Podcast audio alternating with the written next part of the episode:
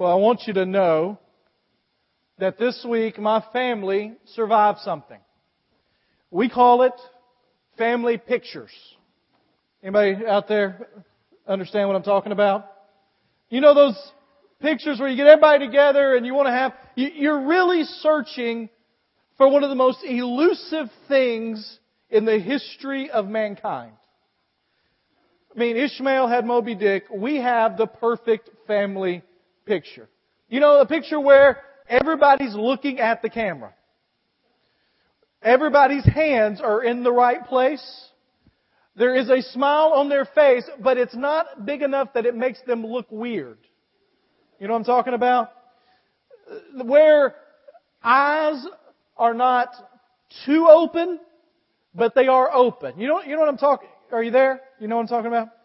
We, we survived. Now, we haven't seen the pictures yet, but we've survived the actual taking. And uh, on the actual day we took the pictures, my mom and dad, I, I mentioned her here, they came up to, to stay with my brother or to help out with us that day after. And they, my dad has retired. And my dad is one of those guys that um, we used to. I'm revealing a secret to him now. We used to wait and leave some projects open at our house when we knew he was coming, because if he didn't have something to do, he goes a little stir crazy. Mom, you go to amen for a minute there? Okay, good. I got a thumbs up. And so dad has started cleaning out my brother and I's personal stuff in the garage. And they brought me some of my school pictures. Now, some of you that are on Facebook or Instagram saw one I put up, one of the school pictures in my grandmother's crushed velvet chair, alright?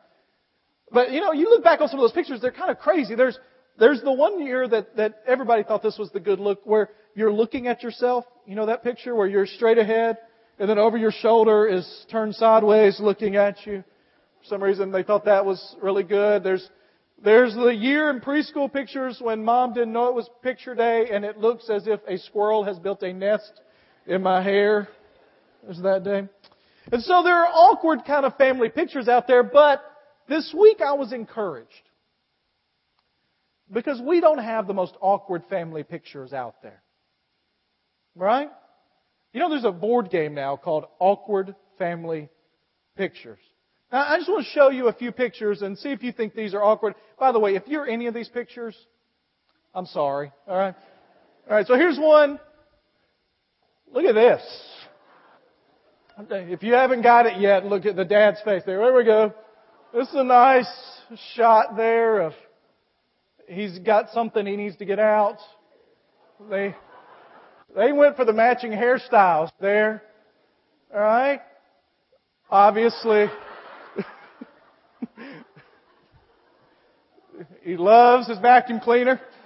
All right, I really hope that they own a vacuum cleaning place or something. You know the bad thing about this? I know from the way they're posed, that's a church directory photo. Right? That's the only people that pose that way. Just a note, themed family portraits never really turn out like you expect. Alright? Maybe one or, uh, this is it. If the ventriloquist dummy makes the picture, you might have some issues with how much you love the ventriloquist dummy, alright? So, how do we rein ourselves back in, right? Over the next few weeks, we're going to talk about perfect family. Not the perfect family photo, not that snapshot in time when everybody is dressed perfectly and everything is just like you want it and everyone's looking straight ahead and their eyes are open and their smile is just right and everybody's focused on the camera and everybody's looking good and all of that. Not that. We're going to talk over the next few weeks about what it means to be a perfect family. And kind of underneath that, I don't know if you can read it from where you're sitting, it says, moving from our reality to God's ideal. Move from where we are to where God intends us to be. Now, here's the thing I know. Everybody has a family. And about the only thing we have in common, because families come in all shapes, sizes, makeups, we're different in a lot of ways. About the only thing we have in common is we didn't choose the family we were born into. Amen? Anybody want to give a testimony about another family that you would have chosen? Okay, not on Mother's Day, right?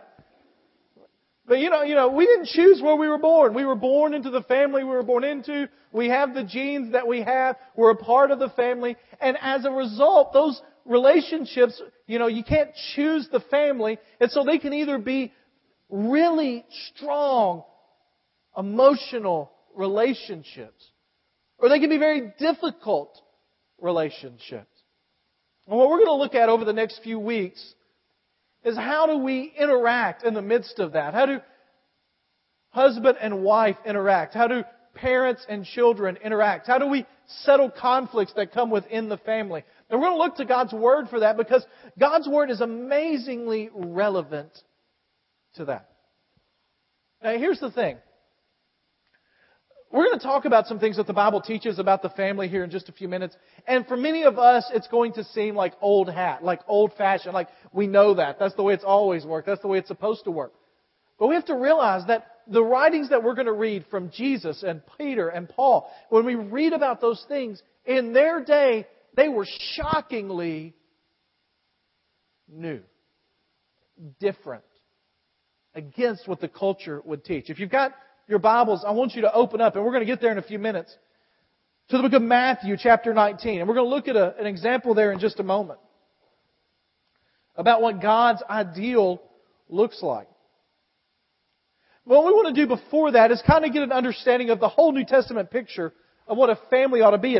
You can kind of count this as an, an overall introduction to the entire messages we're going to do over the next few weeks because we're going to look at kind of each of these aspects. But Paul and Peter, picking up on what Jesus had taught, begin to tell us what it means to live in a family, what it ought to look like. And it is radically different than the culture they're in. Like I said, today we look at it and say, oh, that's old fashioned, or that's, that's, that's not what it, that, that, that's from way back when, but not today. And yet, when they were speaking it, it was very new. In fact, I mean, we're going to read some stuff that you're going to go, well, that's just how it's always supposed to work. But in their culture in particular, women and children were not thought of very highly. In fact, there, would not, and there was not a Mother's Day in their day. Women were um, valued just a little bit above their livestock. And most men considered women to be a possession or something they had or something they owned. It was not somebody that they loved or shared life with. And children Children were something you didn't even talk about.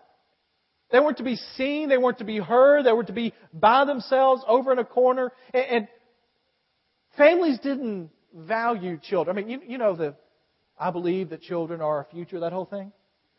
Yeah, that, that wasn't in their culture. In fact, some families, as they got to the ultimate retirement years, you know, like death, they started to look around the community to find responsible young adults that they could leave their inheritance to, and they would adopt them so they wouldn't have to give their inheritance to their kids. Some of you don't write that down, all right? Some of you that are here with family today don't think, don't get nervous. They, didn't value kids. And so when Jesus says, Tell all the children to come to me, they would have been shocked. Why do you want children? Why do you want them with you? And so Paul and Jesus walk into this culture that devalued children and devalued women, and they say things that elevates them. Even though today it's interesting because Paul is sometimes thought of as somebody that wrote against kind of women's freedom and equality and that kind of thing, and yet he's the one that originally said at the cross or in Christ there is no male, there is no female. The idea is at the cross all are equal before him, and that would have been radically different. Now, We've all read some of the New Testament things, and we're going to kind of review them a little bit. But we've read what the New Testament says about how a perfect family is supposed to work. The, the first idea comes from Ephesians chapter 6, verse 1. You don't have to go there, but you can write it down. And it simply says, and we love this. As parents, we love this. Children, what's their only instruction? Obey, right? Your parents. Can I get an amen in the house of the Lord? This morning. Didn't get from kids though. All right. Children, just obey your parents in the Lord, for this is right. It's the only commandment that has a promise with it. The first one's a promise that if you do that, you'll have a long life. So just obey your parents. Right? Shouldn't be too difficult. Then he goes in Colossians 3, Paul's writing, and he says this, Wives, be submissive to your husbands, as is fitting in the Lord. And husbands, love your wives. And their day they would go, love? What do you mean love? I mean, the woman that I didn't even choose? The one that my dad and mom came to me and said, hey listen, farmer down the street's got a middle daughter, nobody wants her, and they're going to give us two cows if we'll marry her to you. That's your wife. And that's how they did it. Right? Love her? What are you talking about? And don't become bitter against her. Children, again, obey your parents and everything. You know, every time, that's all it says is obey your parents. Verse 21 in chapter 3 of Colossians is one of those verses that's hardest for me. I don't like it. Are there scripture verses you don't like? Right? I'm not saying they're not true. We're not. It says, Fathers, don't exasperate your children. You know what exasperate means? The first service I had a dad say, I really don't. Let me know. And as I began to list what it meant, his son started pointing to him, going, mm-hmm, mm-hmm. All right? It means to annoy. Amen? Terrorize. Not in the sense we mean it today, but just to make uncomfortable or to have a burden that they can't carry. And the truth is, as dads, sometimes our words are heavier than we intend for them to be. As dads, sometimes, I know in my family, in my life, I'll say something to my child, to one of my children, and it is absolutely right and true. But I can tell in their reaction that I have said it in a way that has really upset them. Any dads ever had that happen? Right? So somebody has said that in a relationship with your children, the wife's words, the mom's words weigh about 50 pounds and the dad's weigh about 500. Fathers, don't exasperate your children. And then he tells, Peter tells us, that as men, we're supposed to live with our wives in an understanding way. Women, I don't think you have any idea how difficult that can be. Amen? Thank you. It's okay to say it. You can ask for forgiveness later, all right? And it says, women, respect your husbands. Guys, I don't think we have any idea how difficult that can be sometimes. Amen? So here's basically what it comes down to. The perfect family, according to Scripture, is that husbands will love your wives, be considerate with them, that wives, you're going to submit to your husbands, children, you're going to obey your parents every time, first time, and fathers, you're not going to irritate your children. I know some dads, they think that's their life mission. All right? Amen? Does that seem a little idealistic to you? Does that seem like a little too far to reach for you? When you read that, I mean, they seem like simple statements, right? I mean, husbands love your wives. Live with her in an understanding way. Wives, submit to your husband as unto the Lord. Children, obey your parents. Fathers, don't irritate your children. They're simple things, but in the reality of life, that's not what families look like. Amen? It's not what my family looks like all the time. It's difficult to look at what Scripture says and say, you know what? That, that's exactly the way we're living. Everything's going great with that. Because it's just not reality. And so we have this tension between what God's ideal is and what reality is in our lives. And when you look at Matthew chapter 19, Jesus is going to tell us how we deal with the moments when tension like that is abounding. Matthew chapter 19, starting in verse 3. So some Pharisees approached him to test him, and they asked, Is it lawful for a man to divorce his wife on any grounds? Now, you have to understand something real quickly. Um, Moses had given the law, and in the law of Moses, they had no fault divorce that you wouldn't believe. If a guy decided he didn't like his wife anymore and he just wanted to divorce for whatever reason, he could walk up to her, say, I divorce you, I divorce you, I divorce you, hand her a paper, and it was over. No lawyers, no attorneys, no fees, no alimony, just over. And if a woman wanted a divorce from her husband for any reason, too bad. And so they come to Jesus and they say, because even they realize this is what Moses said, this is what's in the law, but it, it seems not quite right. So they say, Jesus, is it okay for people to get a divorce for whatever reason they want to get? And they thought they had him trapped because if Jesus said anything other than what Moses said, then he's not from God. Because obviously somebody from God would repeat what Moses said. But if he said what Moses said, it seems callous and wrong and not right. This is what I love about what Jesus does.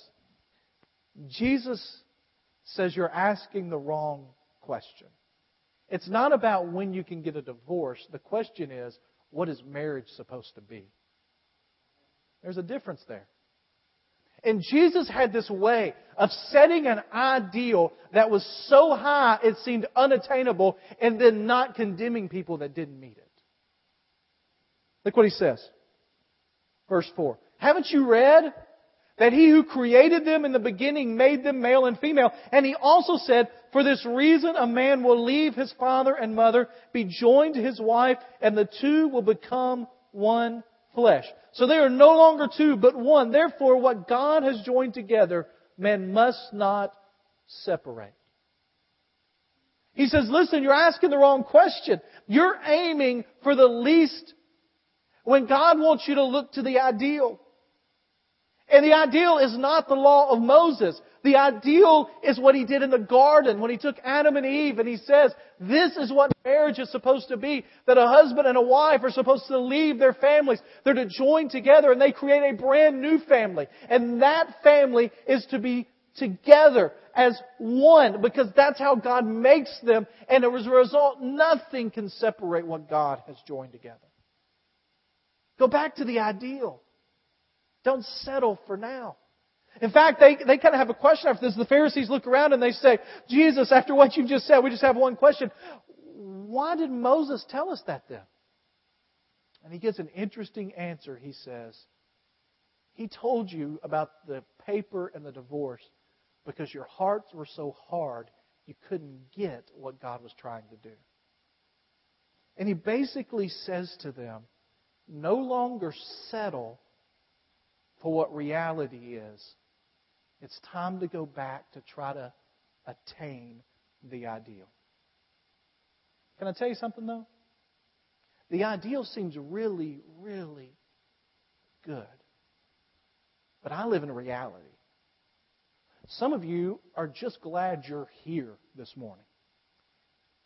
Because if we would have seen your house, I don't mean the physical messiness of your house, I meant what it took to get ready to get here this morning.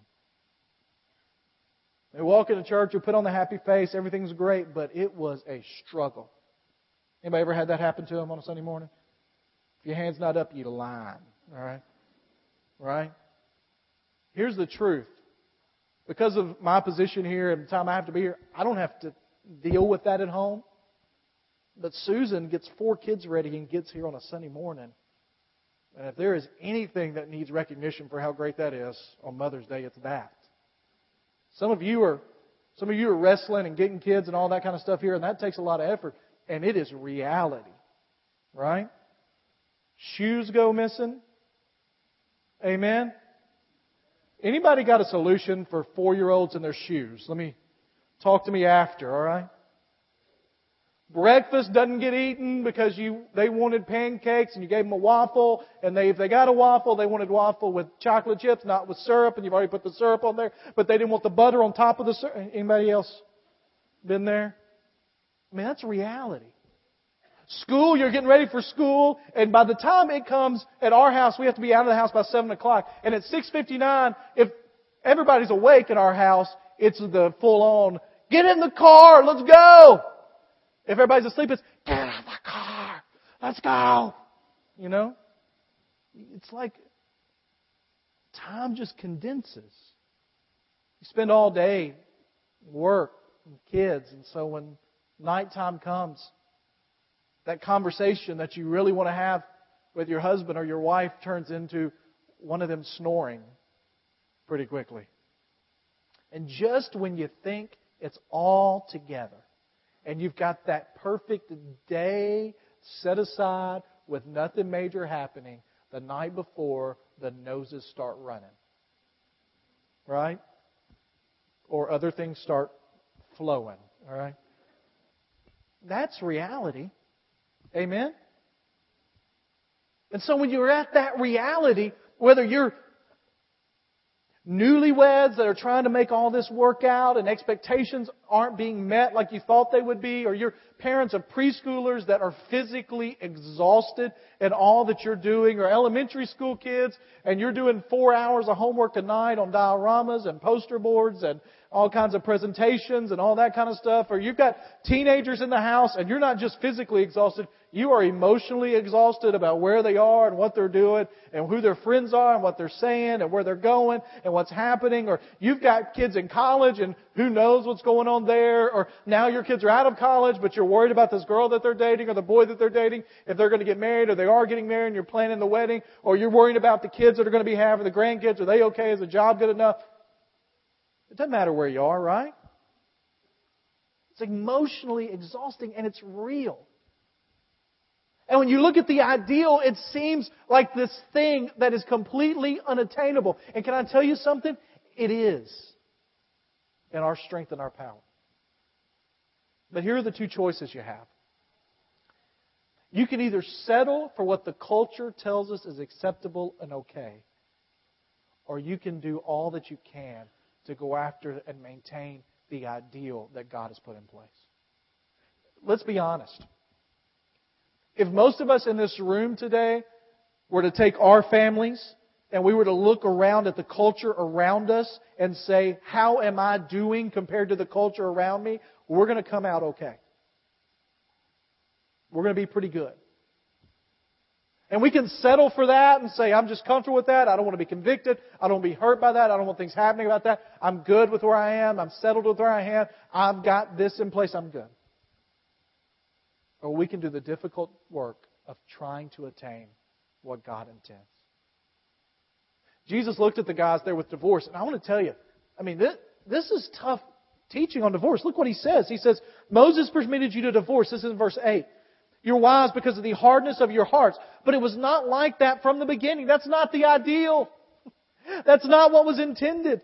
And I tell you, whoever divorces his wife except for sexual immorality and marries another commits adultery. And his disciples said it would be better just to not even get married. That's not what Jesus says. He says, no, that's not what I'm saying. I'm saying shoot for the ideal. In your family, and over the next few weeks, we're going to talk about practical implications of this. You have the choice of whether or not you're going to strive for better and God's ideal, or you're just going to settle with where you are. Jesus looks at the Pharisees and says, Do not let the way the culture has told you is acceptable just to do away with the ideal become a part of who you are. My question to you today is Are you satisfied with status quo? Or are you going to strive for the perfect? Here's the thing I struggled with the title of this series for quite a while. I put all kinds of words in front of family there. And I kept coming back to this word and I kept in my mind saying, I can't put that word up there because immediately I'll put that up there, they'll go, well, that's not us. Any perfect families here? I mean, people look at that, well, that's not us, so I don't got to worry about this. But it came back to me even this weekend as I was studying this to think, we have settled for so much less than what God intends. And it's time to get the ideal back into what the family ought to be. So many sermons in churches are just about, let's just not be like the culture. That's not what I want to preach about. What I want to talk about is what does God want us to be for the glory of His name and the betterment of us as people and the most fulfilling family we can have. The perfect family. And that's what we're going to talk about. You pray with me this morning?